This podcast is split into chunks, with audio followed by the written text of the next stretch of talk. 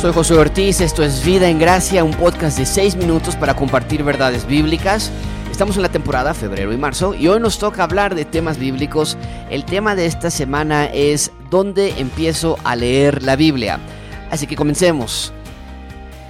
Uno de los problemas más fuertes que enfrentamos al querer leer la Biblia es precisamente no sabemos cómo empezar a leerla no sabemos qué libros leer, no sabemos cómo acercarnos a ante este libro que por mucho tiempo ha tratado de ser eh, dado la fama de que es un libro complicado, complejo, difícil de leer, confuso, que nada más los pastores pueden entenderlo o nada más ciertas personas pueden, explicarlo. No es así. Cada uno de nosotros tenemos que entender que como creyentes y ciudadanos del reino de Dios tenemos al Espíritu Santo dentro de nosotros que nos ayuda a entender la palabra de Dios.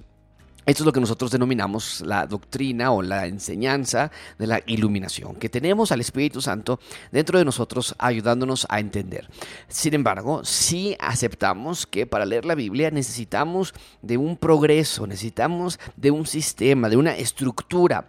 No tomamos un libro y empezamos a leerlo algunas páginas de vez en cuando y después de tres meses regresamos a él y después de tres meses nos vamos al final y después de otros cuantos tiempo regresamos a donde estábamos al inicio sino que queremos tener una estructura y la Biblia es igual. Necesitamos una estructura, tal vez no de la misma manera que algunas personas piensan. Eh, la Biblia no es un libro que necesariamente, obligatoriamente se, que, se tenga que leer de pasta a pasta. Podemos empezar desde los evangelios, podemos empezar desde cronológicamente. Hay Biblias que, son, que están organizadas cronológicamente, pero dentro de todas esas opciones, déjame darte algunos consejos para poder empezar a leer la Biblia. Cuatro consejos para leer la Biblia. Número uno, ten un sistema necesitas un sistema para leer la Biblia. ¿En qué sentido estamos hablando? Bueno, necesitas una estructura, necesitas tener ciertos días de la semana en que lo vas a hacer. Si es en la mañana cuando estás preparándote para trabajar y antes de salir eh, te sientas en tu mesa y comienzas a leer algunos minutos,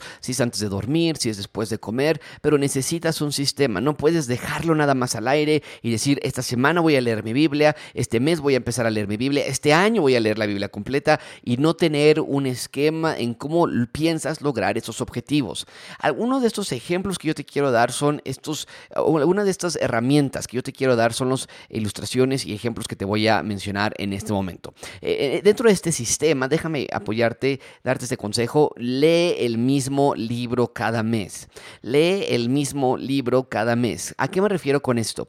Que a veces necesitamos estar realmente sumergidos en un solo libro de la Biblia por una cantidad de tiempo considerable. En este caso yo estoy sugiriendo que sea un mes. Em, yo quisiera decirte que es importante estar repasando, que estés tú eh, retomando las verdades que estás aprendiendo y que tal vez si llegas a pensar que ya lo leíste varias veces por dos o tres semanas, que, más te va a funcionar una cuarta semana? ¿Para qué sirve más de dos semanas leer el mismo texto? No lo veas así, porque es de muchísima ayuda tener consistencia y tener repetición. El ser humano aprende a través de la repetición. Entonces, yo te aseguro que cuando tú leas un libro de la Biblia por un mes, vas a, al final de ese mes, vas a empezar a ver cosas que no viste al inicio.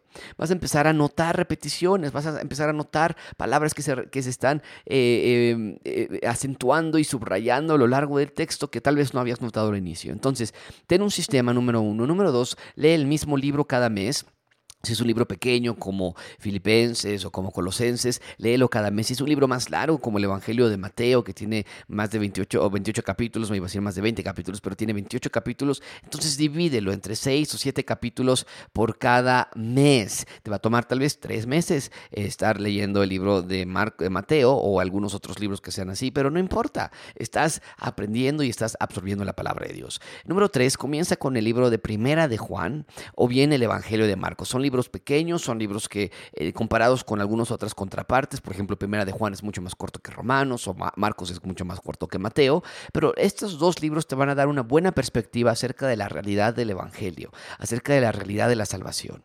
Y en cuarto lugar, déjame darte esta recomendación, cuando vayas a leer el Antiguo Testamento, hazlo con la ayuda de alguien. Mm, a veces queremos empezar a leer este, eh, Levítico, a veces queremos empezar a leer jueces y nos van a salir muchas dudas. ¿Por qué? Porque hay un orden en cuanto al Antiguo Testamento que podamos entender el por qué llegamos hasta ese punto. Yo sugiero que vas, si vas a leer el Antiguo Testamento, ahí sí, forzosamente yo te sugeriría que empezaras con el libro de Génesis, para que veas la realidad de la creación y la caída del ser humano en el pecado. Y a partir de allí sí, prepárate para encontrar una serie de grandes episodios de pecados y una vida sin Dios. Entonces, número uno, ten un sistema. Número dos, lee el mismo libro cada mes. Tres, comienza con Primera de Juan o bien el Evangelio de Marcos y lee el Antiguo Testamento con la ayuda de alguien empezando por Génesis. Espero que esto sea de ayuda para ti.